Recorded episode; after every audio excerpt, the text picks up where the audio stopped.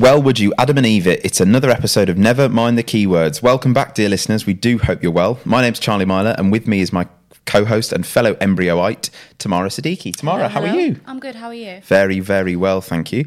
Uh, as you've come to expect with Never Mind the Keywords, we've got a jam-packed show for you today, as well as chatting about stuff on the internet that we think you should know about. Uh, we'll also be chatting to Caroline Dyer, the co-founder of Heard Storytelling, a business that helps brands and people tell authentic and powerful stories. We'll have all that and more right after this. And welcome back. You join us at the news section where me and Tamara will run through a couple of things that we found online that we think you should know about. Tamara, anything interesting?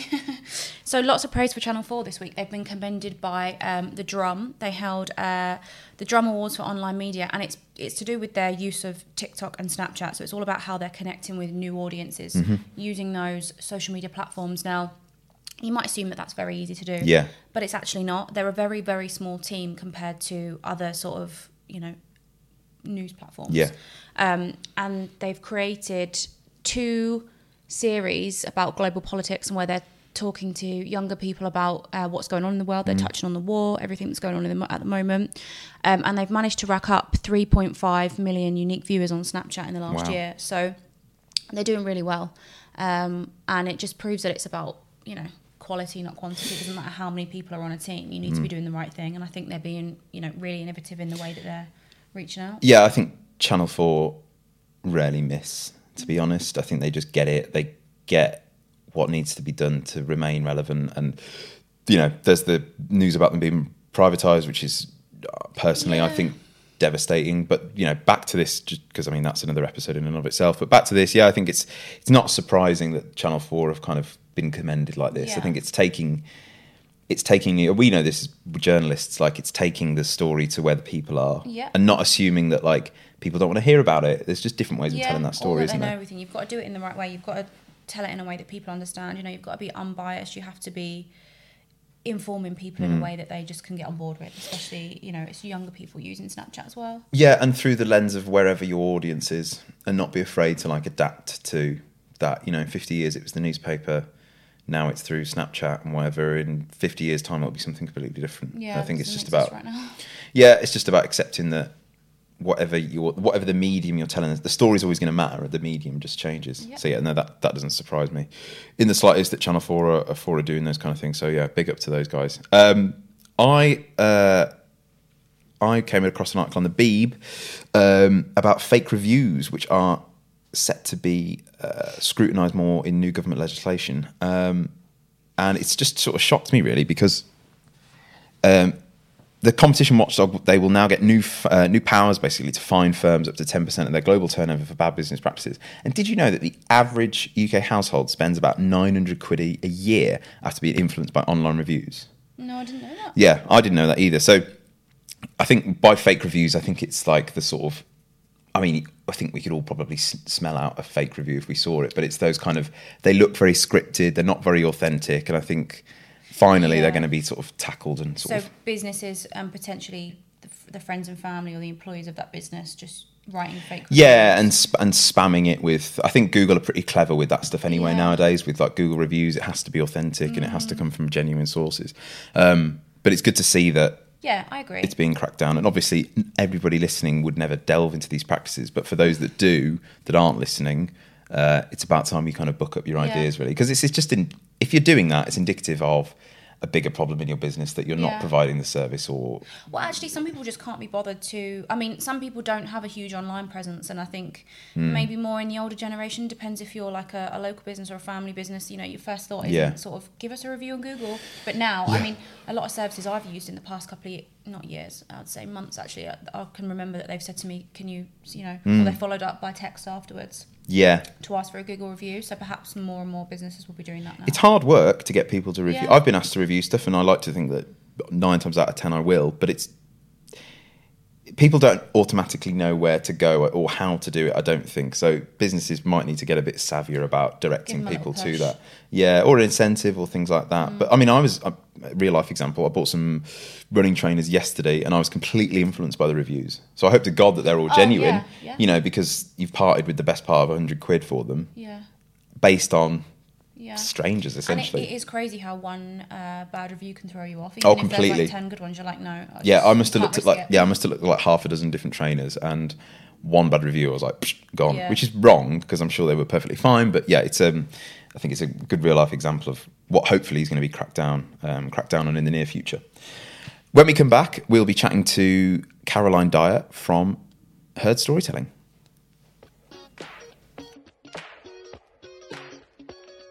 Welcome back to Never Mind the Keywords. Uh, we are delighted to be joined by Caroline, um, who is a founder of Heard Storytelling. Caroline, welcome to Never Mind the Keywords. How are you?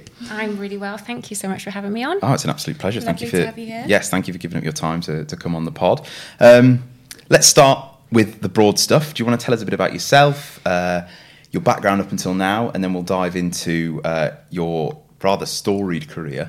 Um, after that. Great pun. I love that you've started with a pun. I didn't do that intentionally. It, sure. You You'd rehearsed that. You thought of that in the in shower. The mirror. You thought, that's yeah, hilarious.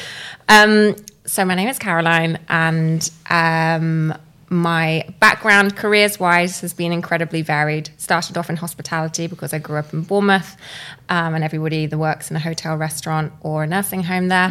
Um, then I moved into uh, the events and communications sector when I moved up to, I moved and lived in London. Uh, I then moved on into the charity sector, working for the organisation Action Against Hunger.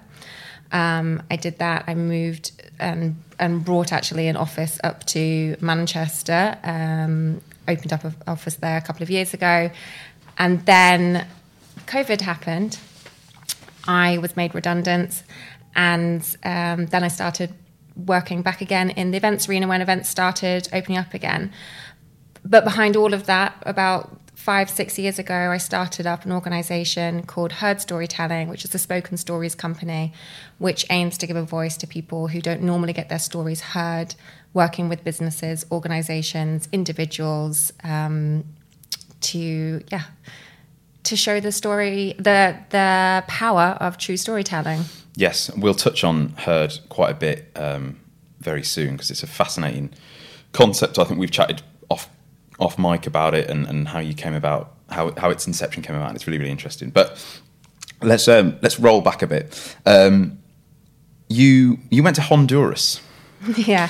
uh, I'd wondered if you wanted to touch a little bit more on that. Uh, why did you go there? Uh, what did you do there? And you had quite a turbulent start to that trip. Do you mind telling the listeners a little bit more about that? Sure. Okay, so I didn't go to university.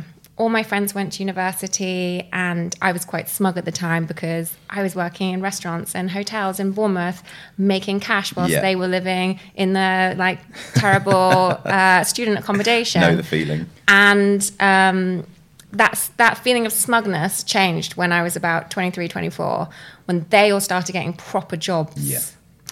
And I was working in a bar in Bournemouth going, ooh, this isn't yeah. really what I want to be doing. I don't know where to go next. And so at twenty-four, I had a little bit of a breakdown, like like a serious like yeah. breakdown. Um, and as uh, as the privileged human that I am, I decided, oh, the best thing to do would be go traveling and find myself. It's a thought many of us have had. Yes. So, uh, but not wanting to do that because I'd done it already before, the Thailand sitting on a beach with a yeah. bucket of whiskey. Um, I wanted to go and do something meaningful. It took me a long time to find a project that wasn't voluntourism. Um, but I came across this project in Honduras. And this is going back quite a few years when I didn't really do the whole, like, you know, Google searching mm. and stuff wasn't yeah. what it is now. Yeah, yeah. So I wasn't aware of the fact that it was the number one country in the world for homicide when yeah. I was like, take me to that place. Of course. Yeah, yeah, yeah.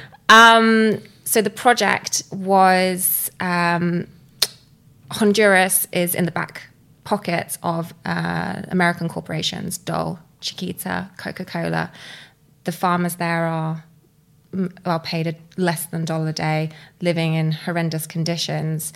And this woman had had the idea from America, had had the idea that if we could um, upskill people in a different um in a different sector, mm. they'd be able to get jobs either outside of Honduras or on these two Honduran islands, which are called Roatan and Utila, um, where mainly expats are living. So they could go and work in hotels and restaurants and uh, be able to bring in an income. It's a really small grassroots organization and idea. It's tiny in the grand scheme of things, mm. but I was like, this is what I wanted to do. Yeah. And at the time I was um, with my, my boyfriend at the time, could speak fluent Spanish. He wanted to go away too. Mm.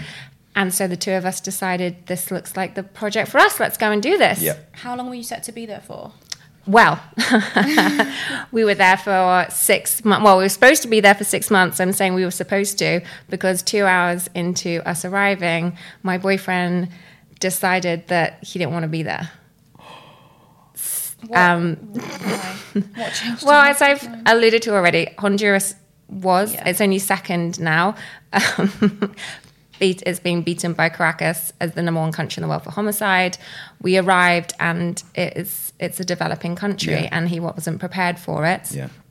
Um, and you know, now there's you know deeper reasons as to why it wasn't going to work for him. At the yeah. time when you're twenty-three, twenty-four, you course, think you can solve all of your issues by going to a different country, um, and it just it wasn't right yeah. for him. But I'm very stubborn yeah. and didn't want to let down the organisation that were relying on us, so I stayed. What about you? So when you got there, did you have those same feelings but you pushed through it? Or Yeah. Yeah, yeah. we were in the middle of nowhere. Yeah. And it was the inception of this programme. Yeah. So it was teaching people yeah. English with the then the... Uh, we teach people English and then they could go out and get jobs. Like mm. So that was like the big plan. But we were there right at the very beginning. Mm. We were the first people arriving there. Um, and yeah, it was, it was pretty scary. So you stuck to the bigger picture then, and it seems like that's something you've actually done throughout your career. Yes. And you, you know, you've, you went on to work for Action Against Hunger, and mm-hmm. I guess you can see these projects in your head, how they're going to end and, you know, the, the difference that you can make. Yeah. And so how long did you end up staying there for? I was there for six months. You were there in the end, yeah. Six months, yeah. Yeah. And the program is still going now. And amazing. It's incredible. Like I have, I'm not saying that it's the answer to anybody's um, situation, yeah. and I'm not going to advocate for Westerners going out unskilled yeah, to yeah, developing yeah. countries. I want to be yeah. really clear with that. It's really hard to find yeah. a project mm. that's not voluntourism.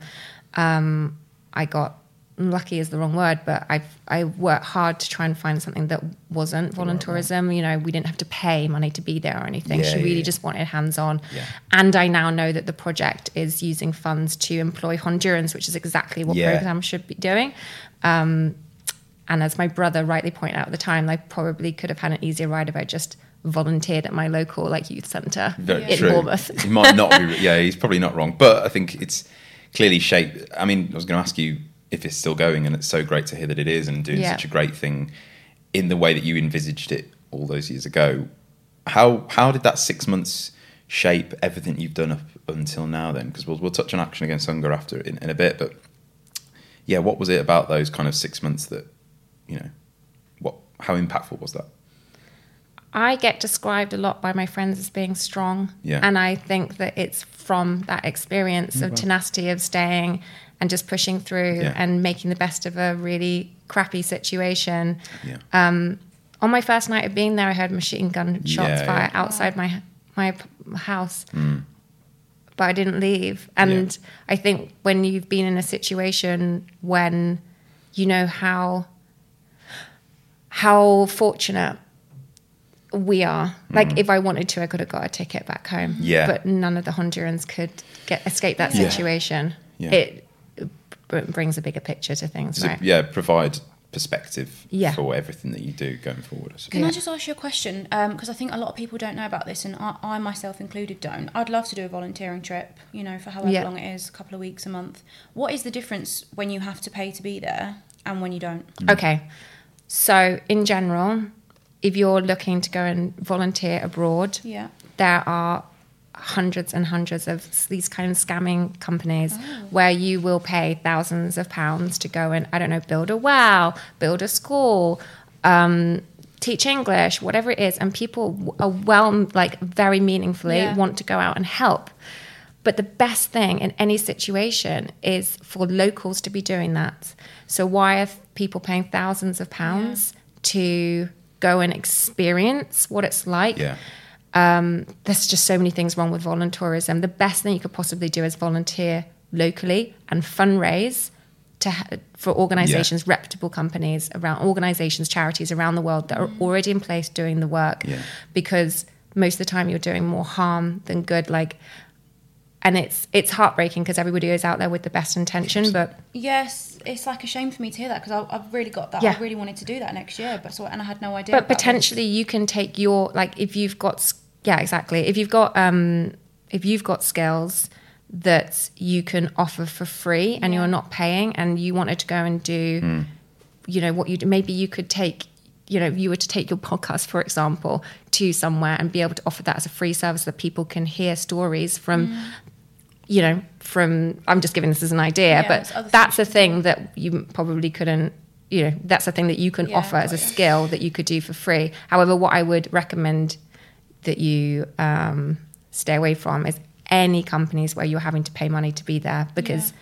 that money, those hundreds, thousands mm. of pounds would be much better just going to a local charity yeah. so they can do it themselves. Yeah. It's quite a small, it seem, it's seemingly small, but a very, very significant difference. I had no idea about this yeah. kind of, that, that, you know, the voluntourism buzzword and those kind of things. Yeah. It's, I think it's very, it's a very small thing, but it's very, very important. I think it's a good, it's probably good for the listeners to, you know, if they're ever interested in doing that, that's your red line essentially, as if, and it's a good way of knowing what's the most authentic way and what mm. isn't the most authentic way necessarily. So yeah, for sure. I think it's good to know. And there's definitely ways of, like, if you, it, the best thing to do is go to the country that you want to, and then you'll be making friends with locals, mm. and then they'll probably say, oh, could you give me a hand with this, this yeah. and this? Like that's yeah. probably the best way to do yeah. it.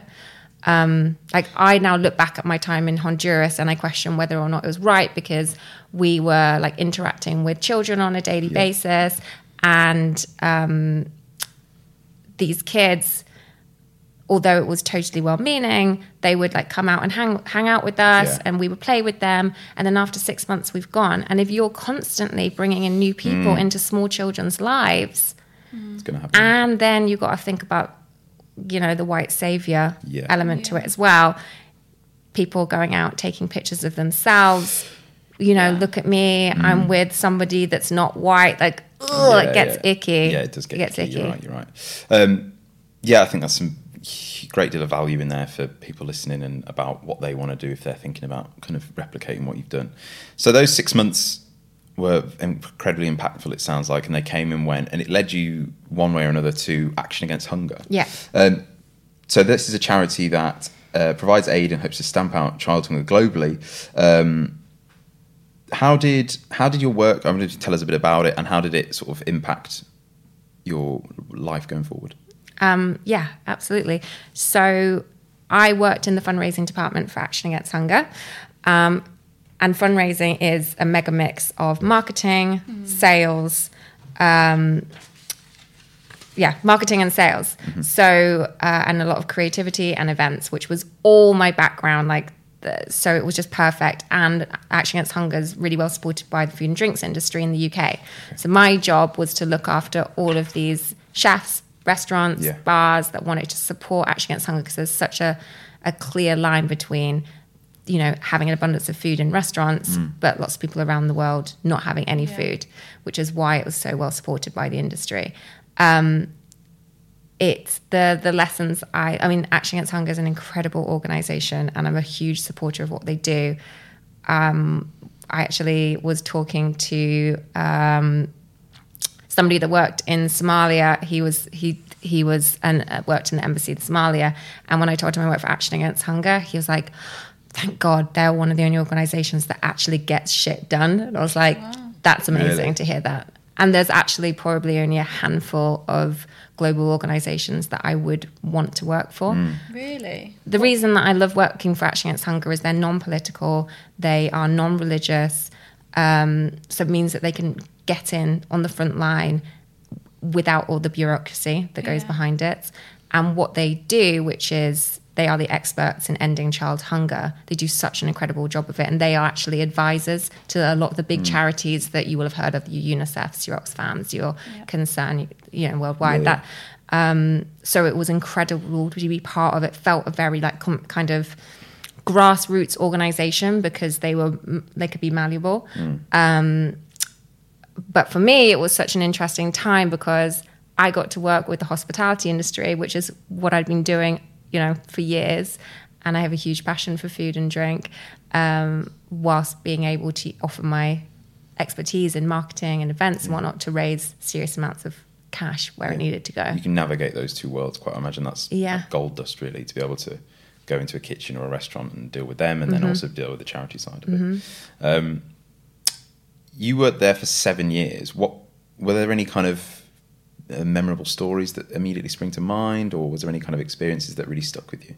Yeah, I, I was fortunate enough to go out and see a few of our programs, um, which isn't something that everybody gets to do when they work in fundraising for an overseas charity, because obviously it costs a lot of money yeah. to go and do it. But I was fortunate enough to take supporters out to Ethiopia, to Mumbai, and then when I was on holiday, and this is another thing that's come from me going out to Honduras, is that I just constantly put my mum at fear as to the places that I go on holiday. Yeah, I so when I was on when I was on holiday in Palestine, um, no, I was well, I was in holiday. I, I went on a vacation to Israel and, and Palestine, and um, went to go and see Action Against Hunger's office in Palestine, yeah. and um, I went to go and meet a woman who had been a beneficiary to um, some Action Against Hunger funding. Um, she they provided her with a grant so that she could set up a shop and bring in an income for her family, because her husband um, had had a stroke and was unable to work anymore. Um, Palestine, Muslim country, not many women owning businesses. Yeah. Um, she was she was looking after five children that she had, and um, something that will really always sticks with me is um, her oldest son, who was just turned eighteen. She was training him up to work in the shop with her, and maybe a month before we arrived, um, Israeli troops had walked in, taken him, mm. and not told her where they were taking him or where he was, and he could be in jail indefinitely for as long as they want, mm. for no reason whatsoever.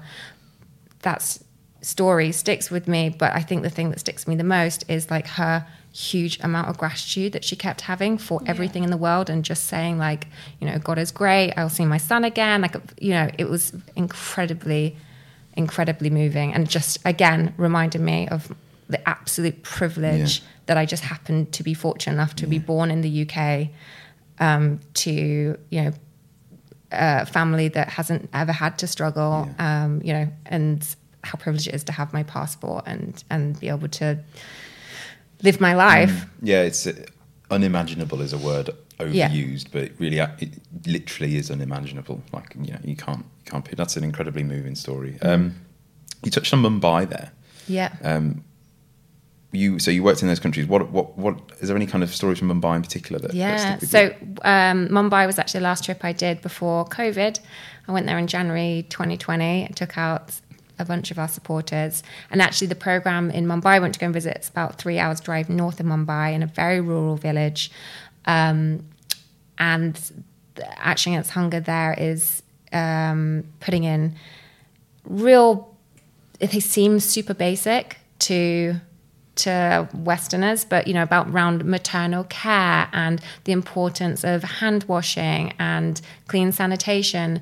Working, everything Action Against Hunger does is very much lur- working with locals on a local basis. Mm. So it was incredible to be able to see those programs in action. And again, a story that really sticks with me is they were building tippy taps with the kids there, and they're like really basic kind of hand washing stations. And they've made up like a little kind of poem to teach kids how to, you know, how to wash their hands, um, and all these kids are like getting in line to like show how they're washing their hands. And the idea is you teach the kids how to wash their hands, then they take that back into their homes. Yeah. They want to do it at home, and maybe the parents who didn't know the importance yeah. of sanitation then start, you know, learning with their kids rather than going in and saying to the parents, "This is what you should be doing," because again, you know, you're you're you're having to work in a very sensitive nature with. with adults. Like you, mm. you can't Goes. go in and parent adults, but you can work with the kids. Mm. And just three months later, COVID, um, there was COVID happened. Yeah. Yeah, so. And my heart just like went out to all these kids that had just learned how to hand wash. Oh, God. So it goes way beyond hunger then, doesn't it? Oh, absolutely. Yeah. I mean, hunger, people will think of hunger just being not having enough food yeah. to eat, but you could give a kid as much food as it could possibly eat in the world. If it's got diarrhea because it's drinking dirty water, yeah. it's not going to be able to keep the food down. Or if it's got a parasite mm. from, uh, you know, picking up something, it's not going to be able to keep food down. There's so many reasons as to why a kid mm. will fall hungry. And how do people in these countries get involved or chosen to take part in schemes like this? Because I've, I've been to Mumbai quite a few times because my dad's Indian, he's from Mumbai. Ah, okay. Um, in the like, Santa Cruz area. Okay. I don't know if you know where that is. But I didn't know if you were going to say that the charity just kind of went out and fed kids on the street, because you it is quite quite common. You do just see kids walking yeah. around asking for food. Yeah. Um, some of them are homeless, some of them aren't. But how do these everyday people that are just walking around looking for help, how do, how do they get involved? How do they get helped? Oh, well, you've got to hope that there is an organisation that yeah. has got enough funding in the area, that's got support from local or yeah. regional governments. Um, it's super complex, and it varies from literally from town to city to um, area to country. Um, there will be, you know, I can only speak on behalf of Action Against yeah. Hunger. They will identify key areas where they think they can help the most. Yeah. Um, and maybe when I say help, help the most, that might be because they've got a really good relationship with a, um, a local government that really wants to Yeah. to end whatever it is or build whatever it is. Mm. Um, so, yeah, it's if you've been out to Mumbai and seen it, it's incredibly upsetting to yeah. s- to see and witness mm. how how hungry, how poor, um, how desperate people are. Um, and my advice is always the same thing. Like, if you go to a country and you see something, you know, something that upsets you and you want to give, give to an organisation, a reputable organisation yeah. that's working in the area, and you will be assured that that money will go to yeah. that place, because we've all seen Slumdog Millionaire, and you know that if you just give cash, you don't know if it's actually going to that kid or whether yeah. it's going mm. to, again, it's it's, it's heartbreaking, and yeah. it's really hard to know what to do. Mm. Do your research, basically. Yeah. If you're going to... And a really easy way to do research, if you're like, oh, I want to donate to a charity, if you go on a charity's website and they don't have a clear link to their um, their income and outgoings on their front page, like here's here's our accounts on the on the home page, ignore them straight away. Really? They're not a, they're not a great charity. I had no idea. That's interesting. A charity should be incredibly yeah. proud of how much money actually goes to its programs. So, other than Action Against Hunger. Um, What are the, you know, you said there's a handful that you would work mm-hmm. for. Which charities are they? The other organisation I love is Médecins Sans Frontières, which yep. is um, Doctors Without Borders. Mm. Really, they work in a really similar way to Action Against Hunger, in that they are non-political, non-religious, mm. are on the ground. And also what I really like about M S F is that they um, are very vocal about being disparaging to governments or uh, that mm. that aren't, you know, they hold people accountable, yeah. hold governments accountable. So M S F and Action Against Hunger is a French charity as well. So two French charities. Mm, um, I'm not going to pronounce Action Against Hunger in French because seven years I worked there and seven years I still ballsed up. we'll um, we'll leave links to both of those websites yes, in the in the show do. notes for people if they want to donate or get involved or or anything like that. Let's um. Let's move on to Heard, which is your passion project and the the thing I'm most interested to chat to you about. Mm-hmm. Um, it started in a pub. Yes. A pub in Manchester. Great ideas starting pubs. Great right? ideas starting pubs, and some bad ones, but mostly good ones. Um, do you want to just kind of start from the inception of Heard, uh, yes. and then we'll dive in a little bit deeper? So Heard started off in two thousand sixteen, and it was my answer to everything bad that happened in two thousand sixteen. Trump, Brexit, David Bowie. No, it wasn't. Unfortunately, couldn't do anything to help David no. Bowie. But um, two thousand sixteen was the year when it just became so evident how much we're shouting at each other and not listening. Mm-hmm. Um, and the world is becoming more and more polarized with, you know, like your your your social media feed, like your news feed, like. And so what I wanted to do was just have a space where anybody from all walks of life could come together and tell their own story. So I'd pick a theme each month, and people would just come along, listen, learn, and then the amazing thing afterwards is after the official part of the storytelling section had happened, people would start chatting to each other. Mm. And you would have people, as I said, like very different people who didn't think they had anything in common, mm. finding how much they all had in common, then that divides us. So was it like on stage they told stories? Yeah, we had a yeah. tiny little stage. It was just yeah. in Gulliver's in wow. the Northern Quarter.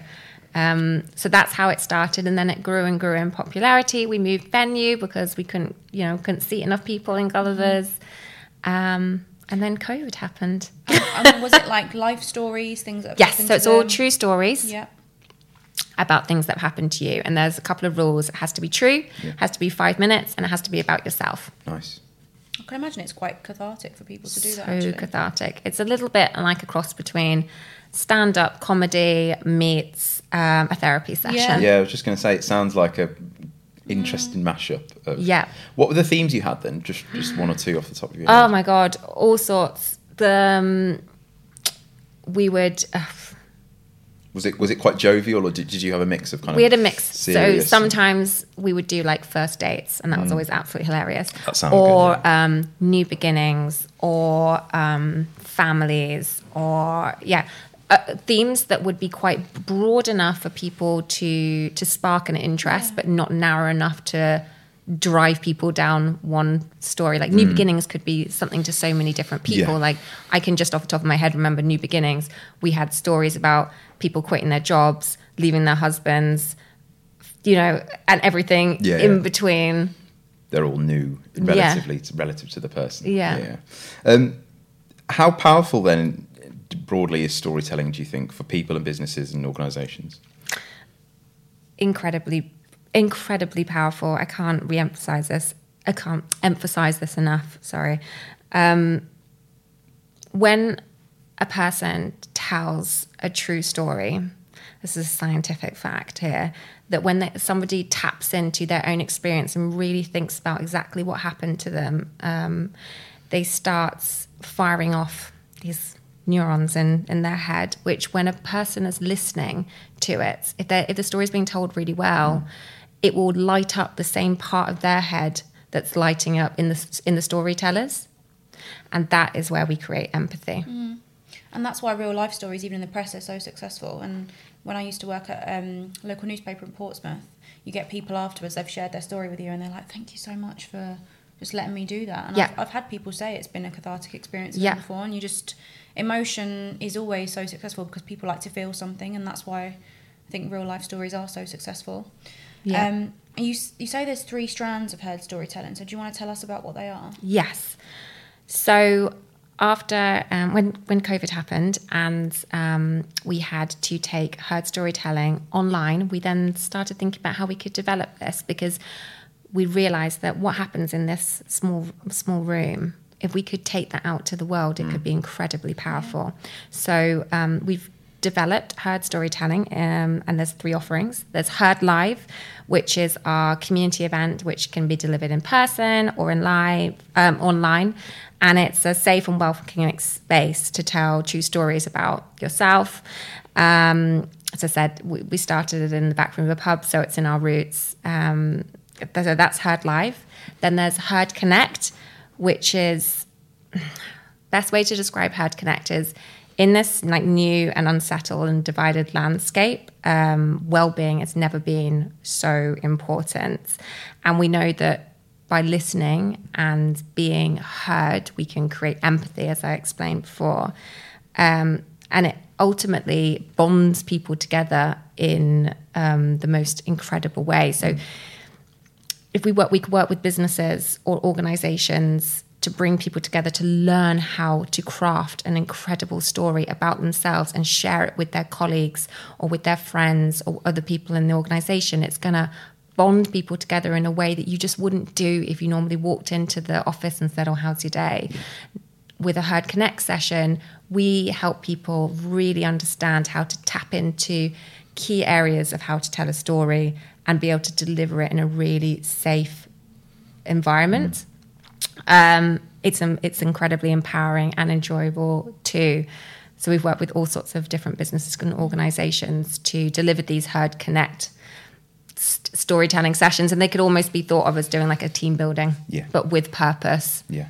Um, and then the third part is Heard Amplified.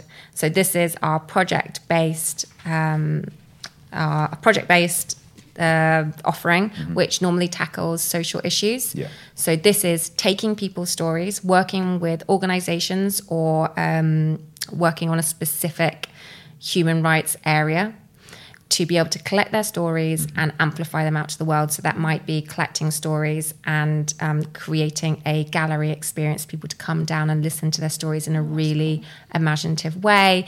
It um, could be creating um, something bespoke for a company. So they've got soundscapes within yeah. their businesses, which you wouldn't normally get. Like, and everything all between. That's our really imaginative, creative, anything goes. Yeah, section of the Section, thing. yeah. Why is it... Why is... Um storytelling so thought of so little or so undervalued? Is it people's attention spans? Is it the world we live in? Or I don't think that it's undervalued. I think we just hear from the same people. I would say we hear a lot of stories from white, straight men.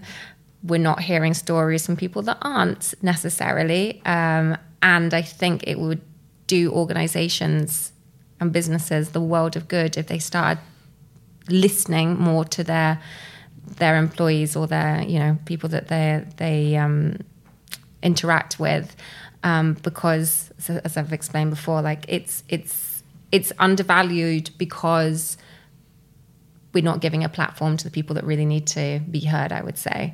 Um, and when we start giving that platform, people soon quickly realise, oh my God, this is amazing for my organisation. We um. We worked with a recruitment company that wanted to tackle um, diversity. It was right after Black Lives Matter movement had happened, but they didn't want to just get people together and say, right, now we're going to talk about yeah. human rights. Yeah. So Heard Storytelling came in and we delivered a Heard Connect session. Um, so everybody learnt how to tell their own story. And then they told it back mm. to the organisation, and people told things about how they'd experienced homophobia or racism or um, misogyny. And on as part of that experience, there was their bosses listening into it. There were, the, you know, everybody in between. It was at this, you know, this event, this, and they heard from their colleagues, oh my God, you know, I sit next to you every single day and I had no mm, idea yeah. what it's like to be you. That's quite, um, I don't know, just like, that must be a very overwhelming experience for everyone involved there. Yeah. I imagine you must get a lot of, why didn't we do this sooner? Yeah, yeah. Uh, you know, yeah, that just sounds incredibly, like, yeah. uh, deep and profound. Absolutely. It must be amazing to be a part of, to see that, you Isn't know, it? Provide the platform for it like you do, and then, you know, be able to let it happen in front of you. It must be incredibly rewarding. It's an absolute privilege. Yeah. It really is. Would you say, uh, it, it is very apparent that, like, a... a very fulfilling role is important to you, and not not everyone gets to do something that, you know, fills them up and where you get to help other people. So how, how important is that to you, and do you feel lucky that you get to work in roles where you can actually make a direct uh, difference in people's lives? I uh, well I, there's two answers to this. Like, firstly, yes, I absolutely, I mean, with Heard Storytelling I absolutely love it. It's a privilege, and Um, all, all the stuff that I do for Action Against Hunger, when I do volunteering um, or campaigning, yes, because I am acutely aware that I have been born with privileges, yeah. and being able to just even give like a tiny bit of that to help other people is um, is very rewarding. But when you work in the charity sector or whatnot, it does. It's just a, it becomes like a day job, so you still get the same frustrations mm. with yeah. like, you know, this spreadsheet isn't working, yeah. or I've got to call these people today. Like, you know, I'd, I never walk home, never ever walk home or out of a situation going, God, I did good today. Yeah. I so helped the world today, yeah. like ever. But yeah. I suppose it's experiencing those same frustrations that we all do, but you're doing it in a context that more broadly is going to impact on people. I suppose that's the yeah. price in inverted commas that you'd pay yeah, yeah, for, yeah. for that. Um, what to you then makes a good story? If, if, if business owners or, or just regular Joes listening to this, how can they tell a better story, and what would be the benefits to them of doing that? I mean, I feel like they need to come on a Herd Connect session I for me to well. uh, to give away my tips Link and tricks. no, what? Okay, so uh, um, my first tip would be, and a really important one, is to really connect with your emotions, which is unbelievably hard mm. to teach to well, a majority of our um, a lot of people that we've worked with have been based in the U K. Uh, it's a lot easier to do this when we when we have a session with Americans. I'm like, yeah. hey, now we're going to tap into our emotions. They're like, okay, I already got this. Like, uh, I talked through all this with my therapist already. Yeah. Um, you tell a bunch of people from the U K, right, we're going to tap into our emotions now. And they're like, I'm sorry, what? Well, what does that even mean? Oh, we, yeah, we did a project recently in Qatar, and that was like ten times even harder. But when you start tapping into your emotions about how you really felt in that mm, moment, yeah. that is when the magic comes, mm. because you being able to describe in real detail, not just what happened, but how it made mm. you feel, is where you start unlocking empathy. Yeah. Do you think that some people think those two things are the one thing rather yeah. than, you know, if this happened to me? Oh, God. Also equals how I feel, but it's not. It, they're two very distinct things. When we're doing one-on-one work with mm. people, um, The, one of the things I will just be going back to them over and over again is, okay, stop telling me what happened in a linear way. Like, just tell me how it felt. Put me put me inside mm. your story. People can tell the most awful, devastating, tragic stories, but they'll tell it almost from like a helicopter version of it yeah. because they don't, they're, maybe they're too scared, or it's very vulnerable to go back and relive some moments that happened to you because you don't want to relive it. Yeah. It's horrible. Yeah. But then when you put yourself back into that place again, that's when the magic and also healing can start happening mm. then again.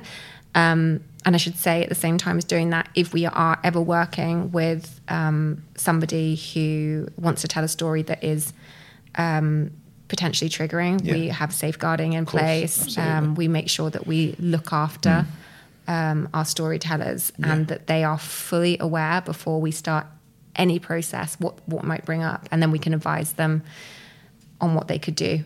should they should they feel triggered, or should they feel overwhelmed, or they, you know, they want to just scrap the whole thing, or they don't yeah. want us to put the story out anywhere. Like, obviously they're we they are our primary concern. Yeah, always. That's that's I mean, must be very reassuring for them to be able to give you give people that safe space. And I think yeah. that's probably why people struggle, isn't it? Because they can't find a, a platform or a safe space to sort of dig deep within, because that's where all the stories start from, I presume, is where it's it's within it's within someone. It's just about kind of, you know, drawing that out slowly but surely in an yeah. authentic way. It's about, I think a lot of the time it's people not feeling like they're heard. Mm. We put as much emphasis on being active listeners, especially our Heard Live events. Um, we always ask for people to listen, write down particular lines mm. or, you know, things that feelings that they came out when someone's speaking, because you could tell a story and then if people just sit there in complete silence, you might get a clap at the end mm. but you're sat there going, oh my God, what do they think of me, and then all of the negative thoughts yeah. start coming in. So it's really important that the listener feeds back and yeah. is like, I am here, I'm holding space for you, I'm listening. Um, and that is something that we've we've heard when we've done one-on-one work with people telling difficult stories is, oh my God, it was just felt so good to be listened to. Mm. It's very powerful, isn't it? And very profound, yeah. I think. Yeah. Um, so aside from your sort of professional work, what else would you say has helped with your personal development over the years? So do you, are there any particular authors or podcasts or anything like that? I think one of the thing, the thing that has helped me beyond anything else is to make sure that I'm not just surrounding myself with people who are like me. Yeah. Um, I, I get, I learn more from hanging out with my mate Mel, who is retired um, and has lived the most amazing, colourful life, than I would do from sitting down for like yeah. four or five hours with, you know, and one of, you know, somebody that's just like me. Yeah. yeah. Um, And working at Action Against Hunger, I was surrounded by people from all different countries, backgrounds. Um, so I would say trying to n- trying to know or befriend or um, yeah, uh, people that connect aren't people like from all connect, yeah. yeah. I would say that, and then um, yeah, I don't know if there's a specific books or podcasts I would I would listen. Well, I do. I mean, I read and listen to a lot of podcasts. Combination of everything then, I suppose. Everything yeah. helps us learn and grow, doesn't it? Yeah.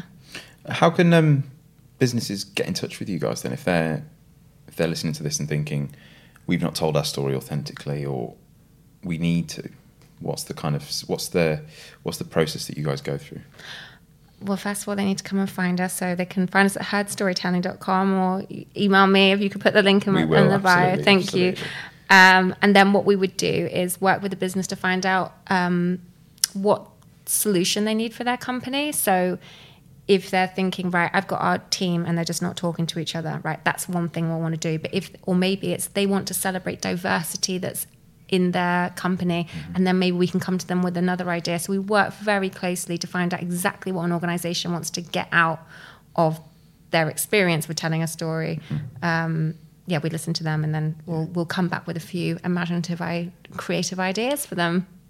Fantastic. And I mean, it sounds like Heard's just going from strength to strength. Where do you see, where do you see it in one, five, ten years time? What's the kind of grand plan other than helping people and businesses tell their stories? Well, um, where do I see it in one year's time? I would love to be work like being able to dedicate more of my time, like yeah. doing less. I'm freelance, so doing less freelance work and more Heard storytelling work. That'd be the first year, five years fully fledged, and ten years. I would love to just. I mean, the dream would just be able to have like Heard businesses around the world working with lots of different individuals and and and companies and just telling as many stories in as many imaginative ways as we possibly can. Mm. Well, it's a very um, profound thing that you guys do, and I'm sure that it will go from strength to strength in the in, the, in the in the next few years. Before we let you go, we have to do the quick fire round. Which has which, been, it's just so hard. Like, honestly, I don't know the answer to half of these ones. We've, sure. we've had a few guests on now, and the quickfire round has been the most stressful part of the whole thing. And mm-hmm. we did it as a little bit of fun at the end, and I feel terrible for doing it, but now it's a thing. We've just got to keep doing it. So Tamara is going to run through ten questions that we, we have shown you beforehand, yeah. Yeah, full so disclosure. Kind of a bit, it's, yeah, it's quick fire, but it's hard, yeah, it's hard when... Yeah. No, because I haven't made up my mind on like half of them. Like okay. even the first but one. It'll come to you. So, favourite chocolate bar? Tony's chocolate. Have you What's heard that? of Tony? Tony's chocolate? Do you know the, the colourful slab? Colourful slab. Terrible way to describe it. Colourful slab. It's like the green and the red. You, you, oh my god, I think they're you amazing. Recognise the branding. They're super. I mean, the, the great thing is they're super ethical, but yes. they are absolutely delicious. Yeah, like, really I'll have to have a look into that. Splash out and get yourself some Tony's yeah, chocolate. Yeah. They're a little more pricey than than usual, good but though. Worth it. Really good. Okay, biggest inspiration. Oh my god, this is so hard for a quick fire round. Okay, biggest inspiration is anybody that takes a risk or puts themselves out into the world and just says, "Yes, I'm going to try it." Yeah, love that. Uh, best habit? Getting up early and um, writing a gratitude list before I do anything. Oh, I love that. I love that more. Uh, worst habit? My worst habit? Um, Is it something you can divulge on the podcast? Worst habit is doubting myself too much. Yeah, yeah. So... This leads on to that. If you could, if you would change anything about yourself, what would it be? Uh, the, I would. Oh my god, I would change so much about myself if I could. See, that's the overthinking part. Yeah. There we there go. go. I would stop. I yeah. stop myself yeah. from overthinking that's, and just go with that. We've had that a few times it. from guests who said that. I, think it's I mean, my alternate answer to both of those. One is choosing appropriate partners. Right. Yeah. That is a big part. Worst habit: guys I've dated. Um, describe your life so far in three words. Um, privileged, busy, exciting. Cool. And what is something new happening in your life right now? I am finally actually going to be making sure, like I'm saying this, like I'm actually definitely going to maybe be doing it because I've been saying this for about three years now, working between Spain and the U K. That's exciting. Yeah, I've been learning Spanish and readiness to, and Fantastic. now I'm actually going to do it. Whereabouts in Spain? I've not completely decided exactly where, but Ibiza, and then we'll see how long Ibiza lasts, and I'll burn out and probably go somewhere more chill like Valencia. You can't pick a bad place in Spain, I don't no, think. No. I think you could just draw a random, throw a pin on a map and you'd be fine. Um, what was your best subject at school? This one is, it's art, but I'm still very angry at my art A-level teacher for downgrading me because I used to argue with her. O M G. Oh. Do you want a name and shame? Yeah, Miss Gear. Yeah, Miss Gear. She Who's downgraded me. She downgraded me. And like everybody said that my art was better than the grade I was given. And I'm still unbelievably angry about it twenty-six years later. That's your story, isn't it? That you need to yeah, tell. Yeah. Yeah. yeah. Um, what does success look like to you? Success is, success to me is being surrounded by friends, family, being grateful for what we have, um, and happy is such a, a flippant word, but just feeling grounded and content. Yeah, I think success is feeling content. Yeah, yeah. Um, and have you got any favorite books? So many, and you've asked me to do top three. I could do top ten. Do top ten. I can. We can put the um, top of the pops okay. over the top. In at ten. Um, no, okay, I'm going to give you the top three that come to mind. To Kill a Mockingbird, I've read more books yes. than... I've read that more times than I've read any other book. Little Women was my favourite book when I was growing up, and one of my friends once described me as being like Joe from Little Women, and that was probably my best accolade yeah. that I could possibly get. Um, and then... I'm going to say Half a Yellow Sun. Oh, wait a minute. I'm, okay, I would say Half a Yellow Sun, but I'm also going to say A Fine Balance. Um, so now I'm going top five because my last one I'm going to choose is audiobook of Alan Bennett reading Winnie the Pooh. Yes. Which would be one of my Desert Island Disc yeah. tracks. That's a solid mix. That is fantastic. Caroline, thank you so much for coming on the podcast. Thank you so much for having me.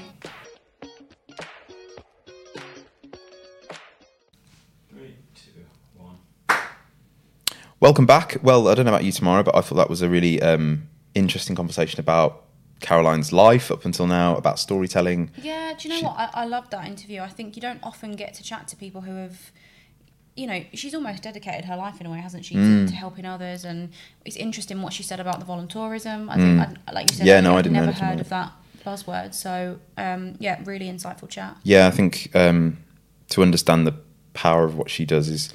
is a rare quality that not many people have, um, but I think it's super, super powerful yeah. um, and something that we could all certainly learn from. So yeah, be sure to um, check out Heard Storytelling. Be sure to, you know, um, keep on tabs of what they're doing because I'm sure they're going places um, Absolutely. in Manchester and beyond. Um, that's it for another uh, episode of Never Mind the Keywords. Thank you so, so much for listening. Um, be sure to leave a five-star review. Um, tell your mates, give us a five-star rating and all that jazz. Uh, and we will see you next time for another episode.